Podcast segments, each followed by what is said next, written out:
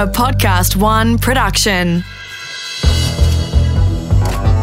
July 2019, I have just returned from Japan, where I helped to facilitate an agreement between the world's largest cryptocurrency exchanges and the regulators of the world's financial system. Now, because of that meeting, it will become harder to use cryptocurrencies for money laundering and terrorist financing and all sorts of other financial crimes.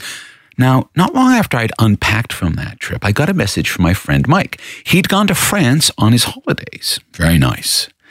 But all he wanted to talk about was, well, let's hear it from him. Hey, Mark. For my trip, I signed up to Up Banking. I was looking for a currency solution to make life easy as I was going around France. And in the space of about 2 minutes, I got a digital card on Google Pay on my phone. And I thought, this has just changed my life. You got to check it out. It's so freaking easy to do this stuff now. In one of the most beautiful and romantic cities in the world, Mike wants to talk about his new bank. But he persisted. He told me to download the app and give it a try. Okay, that's a little interesting. A bank that's not a branch, but just an app. All right, why not give it a try? What's the worst that could happen? Well, other than losing my money, I suppose. I downloaded the app. I gave it all my particulars so that the bank could do KYC. That's short for Know Your Customer.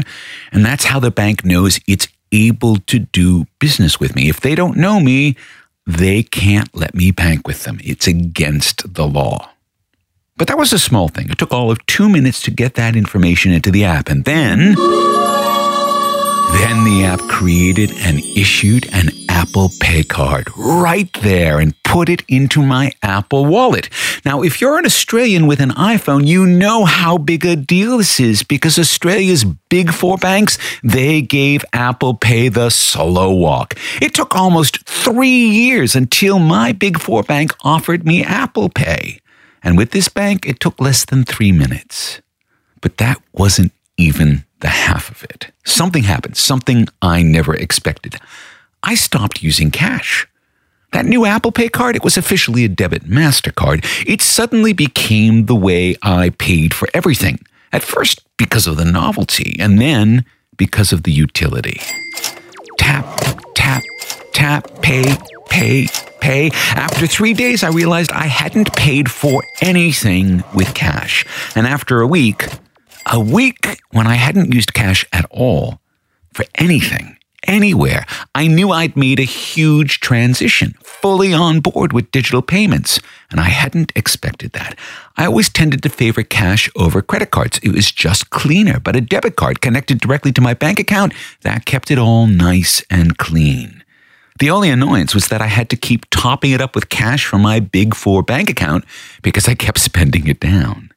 And that moment, that singular, sudden, unexpected moment, it led to this one. Because if that was happening to me, well, I can't be the only one.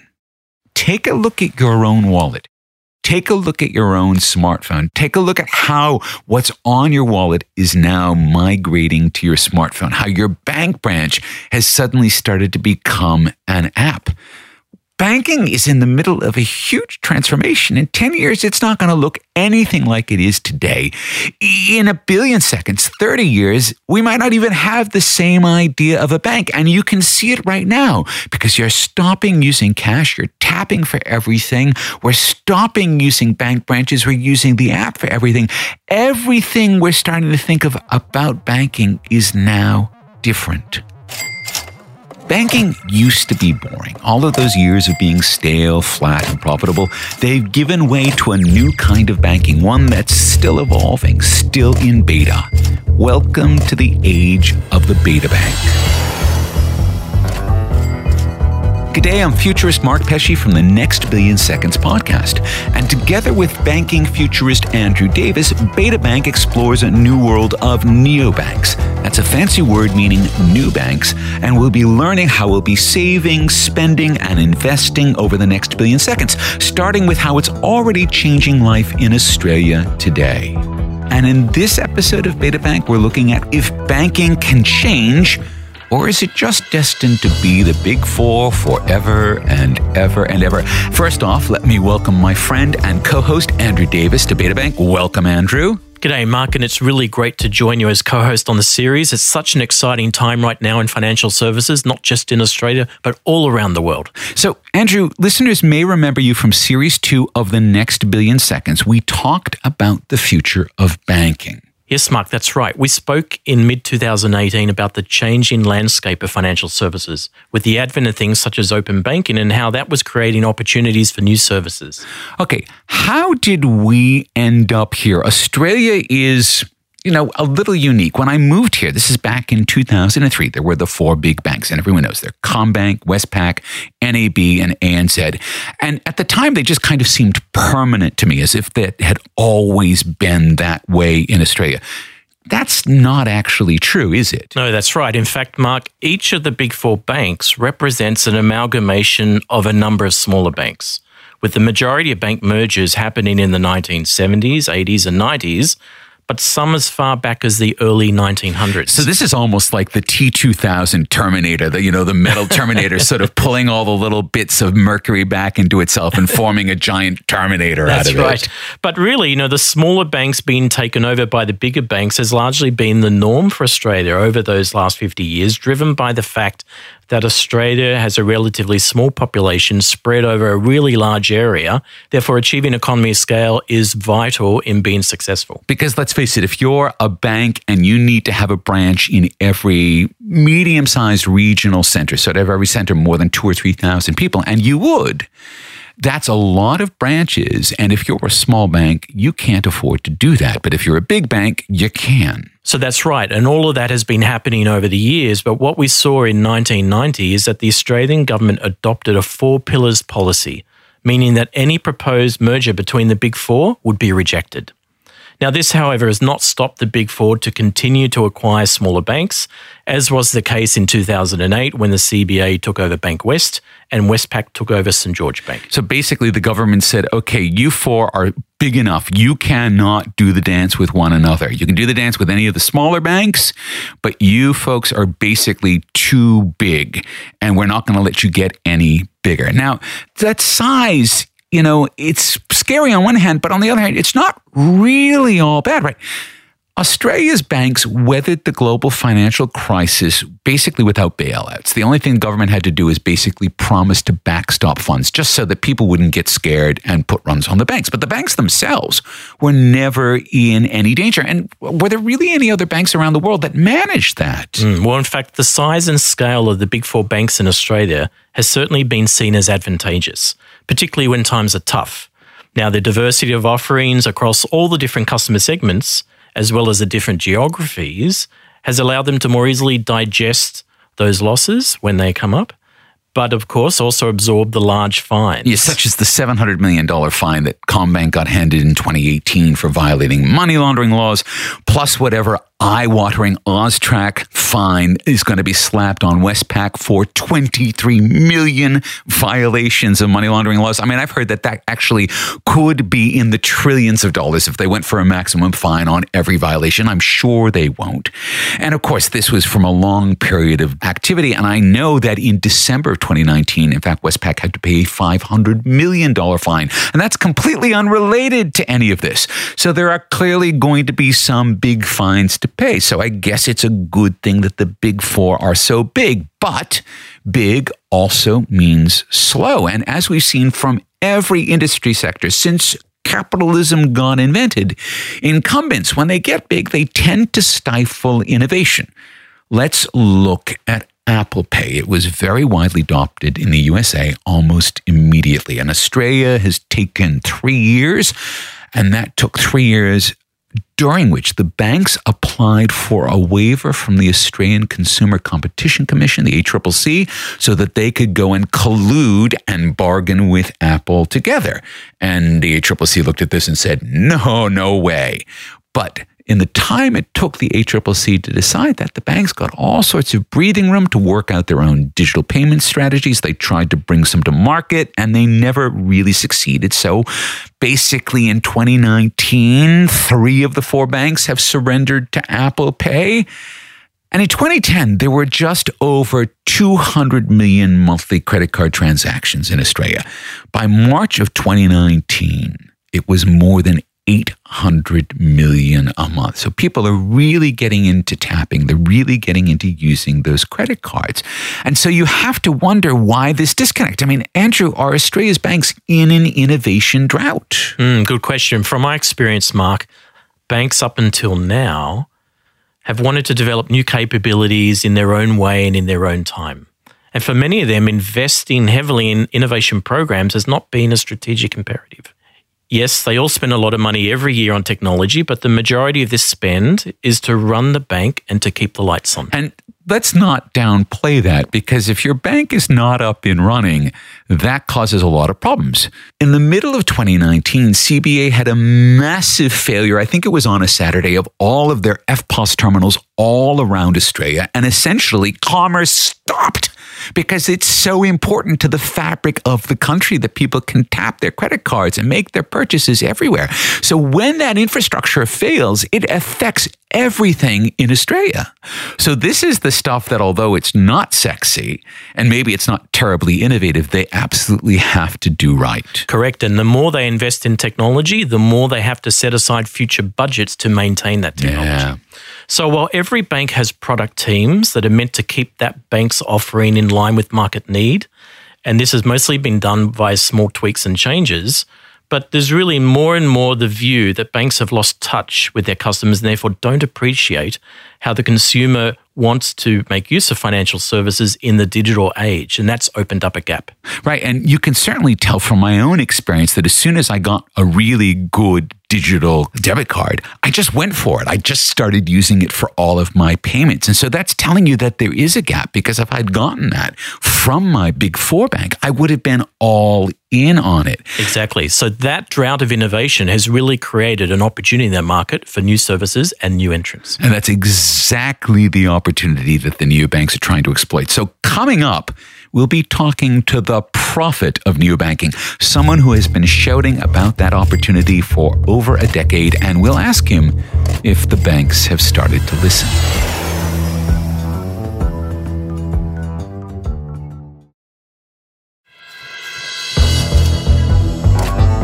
Andrew, Australia cannot be in a unique situation here. Banks all over the world seem like they're somehow stuck in a rut. That's right, Mark, but Australia is not alone. And in fact, I see this issue the world over.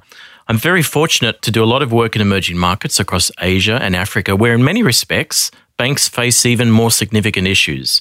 In such markets, it's not uncommon for the bank population to be less than 50%. And this has been seen as acceptable by the banks and even government. There's this terms banked and unbanked. Let's unroll those a little bit, because in a sense, almost everyone in Australia has a bank account, right? So what is this bank unbanked that we're talking about? So imagine growing up and being in a country, being in a geography where either there's no physical bank branch within cooee of you, within hundreds of kilometres of you, or even if there is, you don't have a need to open an account because it just doesn't form part of your life, and or you don't even qualify to be a customer of the bank because of the fees that go with it and the other criteria that banks... So I'm not saving enough money for the bank to be earning enough money to make it affordable for them to give me a bank account to put my money into that I can't save. That's right. And so in these markets, you know, most people exist outside of the world of banking. They exist with cash, they exist by bartering and so on. And I remember when I was in East Africa as well, when I was in Rwanda, that you need to go through all these villages and there'd be a fair number of people,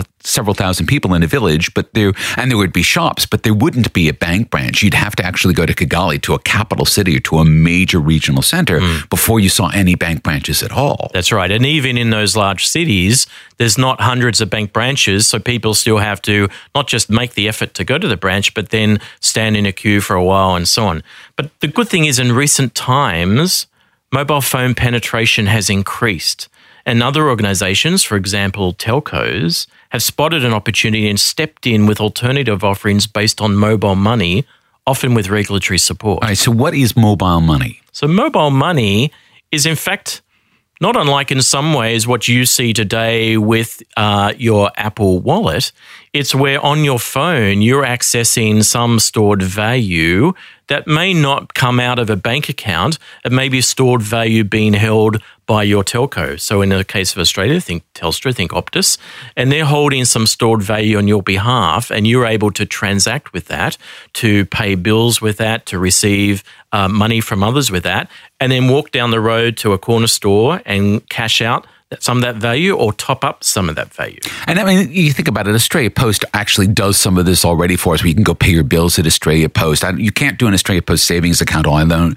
There are other countries such as Japan where you can do that. So there are other things that have been like this for a while, but all of this is literally happening on the mobile, and it's all happening via text messages, right? That's right. And so what we see is that banks are facing these challenges in practically every market around the globe, and the role of incumbents may never be the same. Okay. So to kick off this series, let's take a step back, both in time and in perspective, to understand how the world of banking has changed. Our guest, Brett King, is an Amazon best-selling author, an award-winning speaker. He advised the Obama administration on the future of banking and is the founder and executive chairman of US neobank, Moven.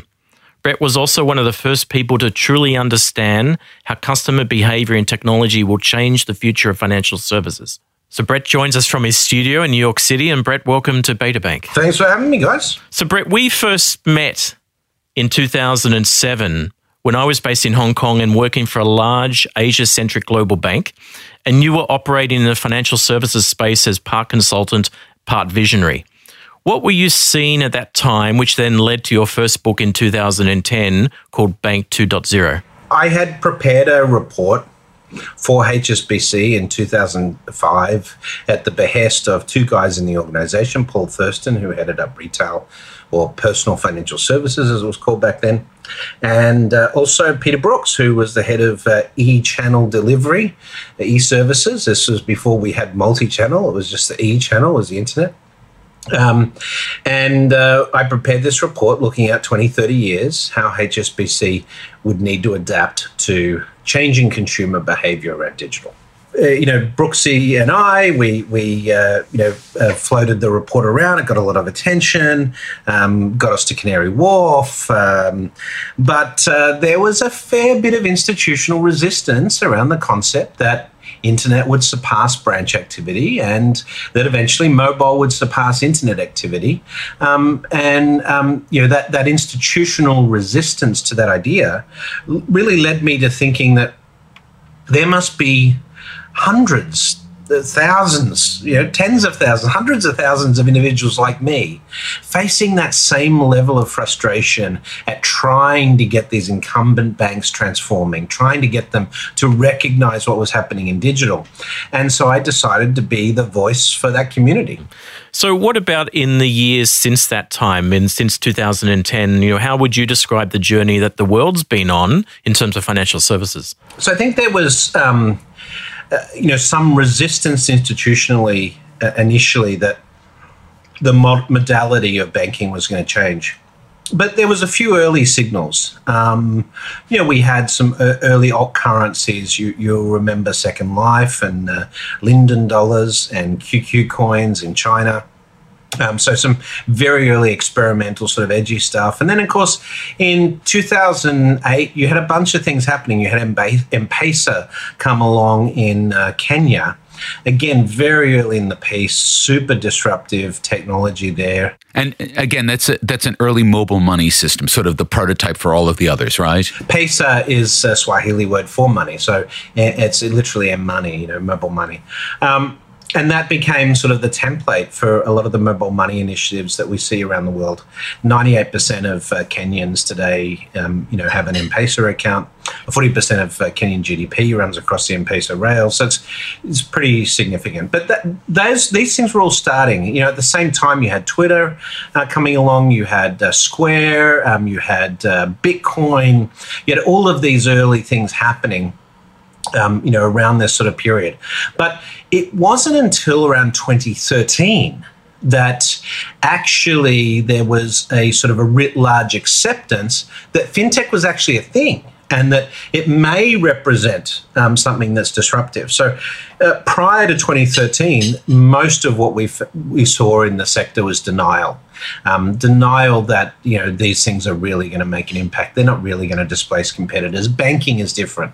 But of course, you hear that from every industry when they're faced with disruption, and the result is always the same. So, I knew as a technologist, having studied history, I knew that fintech would win out and that we would have some large changes. But it took until about 2013, 2014 for incumbents to actually sort of go, maybe there is something to this digital transformation. Now, here we are. I think you're up to your 6th book, and we have a lot of digital-only type banks, what we call neobanks here in Australia, coming to market. We'll be talking to some of them over the series. What I'm starting to sense here is that in some sense, particularly in Australia, but I think also the larger mainstream banks around the world still don't seem to be getting the message, or they're just so big that it's taking them a long time to tune in.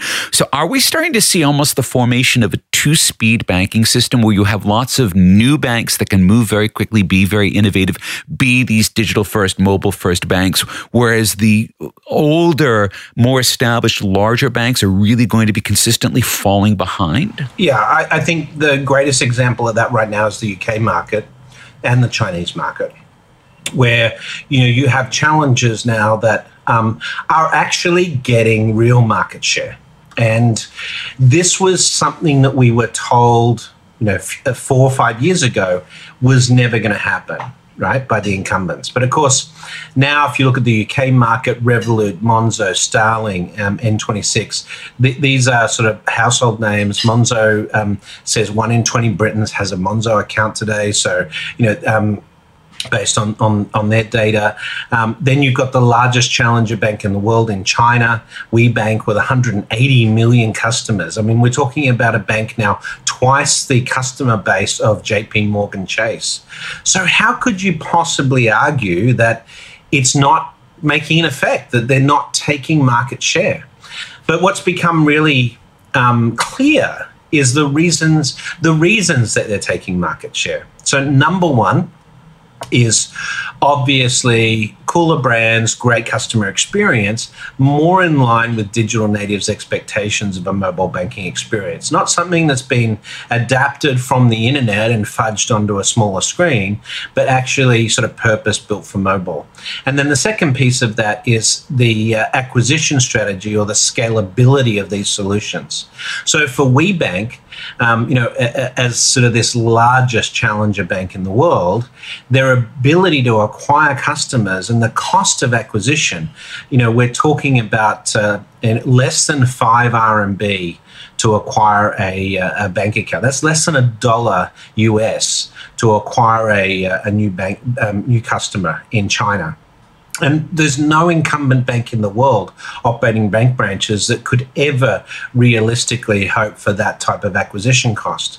So this is where the market share is happening, this digital specialization around acquisition and customer onboarding within a mobile app is changing the market share. And here's the thing is, if you look at the West, only about 5% of banks in the West have mobile account opening. And so that's where the battle lines are being drawn. So, Brett, looking forward then, what do you think a better bank or perfect bank would look like, and how far away are we from seeing that? So I think, what is a bank is a pretty good question. That's something we've debated for some time. I was in Lagos, Nigeria last week advising the central bank governor there, and we were discussing the nature of a deposit-taking organisation. And they have a law that requires deposit-taking organisations to be registered as a bank.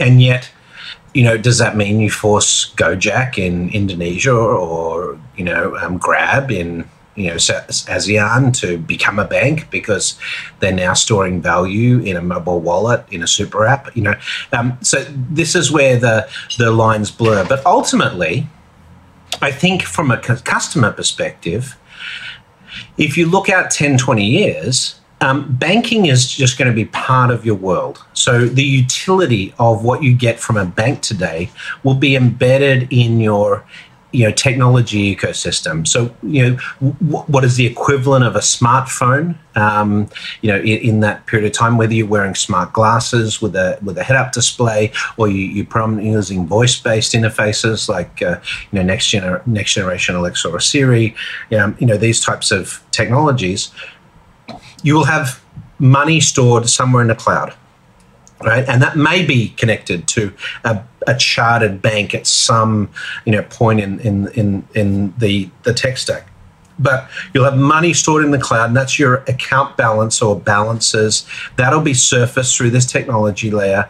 You'll obviously be able to see how much money you have, but that'll be sort of collected from a disparate number of organizations underneath, some fintechs, some incumbent banks, some technology players, pure players in that ecosystem. But the really different aspect of how that money will then, or how that utility of banking fits in your world. So it'll be highly tailored to you. It'll be based, you'll get prompts based on behavior, geolocation, other sorts of triggers that come up. You will say, let me pay Andrew $20, and it happens. It's I won't need to know your account number. I won't need to know which bank you're with.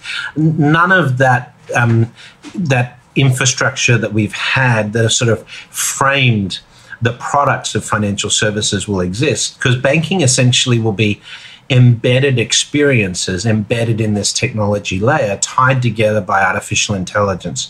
You won't need to sign a piece of paper. You won't need to present a 16-digit, PAN or a credit card number in this future world, because your technology layer will know who you are, and it will know by your behavior and by biometrics such as facial recognition or voice print. It'll know how to secure your identity, in respect to financial transactions. So you'll never sign a piece of paper to get access to financial services in the future. It'll just be there. If you need credit, that will either be an explicit ask for credit, or a scenario like when you walk into a grocery store and your salary hasn't hit the account and you need money to buy groceries. Your phone or your smart device ecosystem will work that out and solve that problem, either explicitly asking you for permission or just based on previous behavior and rules, just do it for you.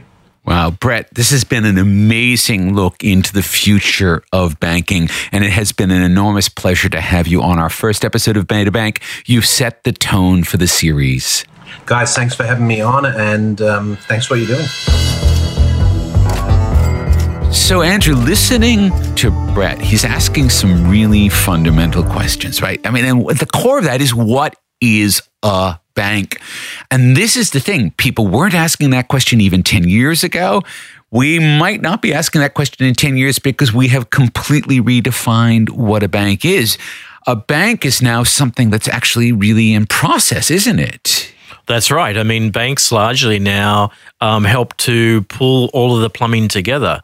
We'll be talking through the series about what it means to do a payment and what it means to receive a payment and so on. So banks really exist to sit across all of that technical complexity, but what we're realizing is less and less we need a bank to actually facilitate our day-to-day lives.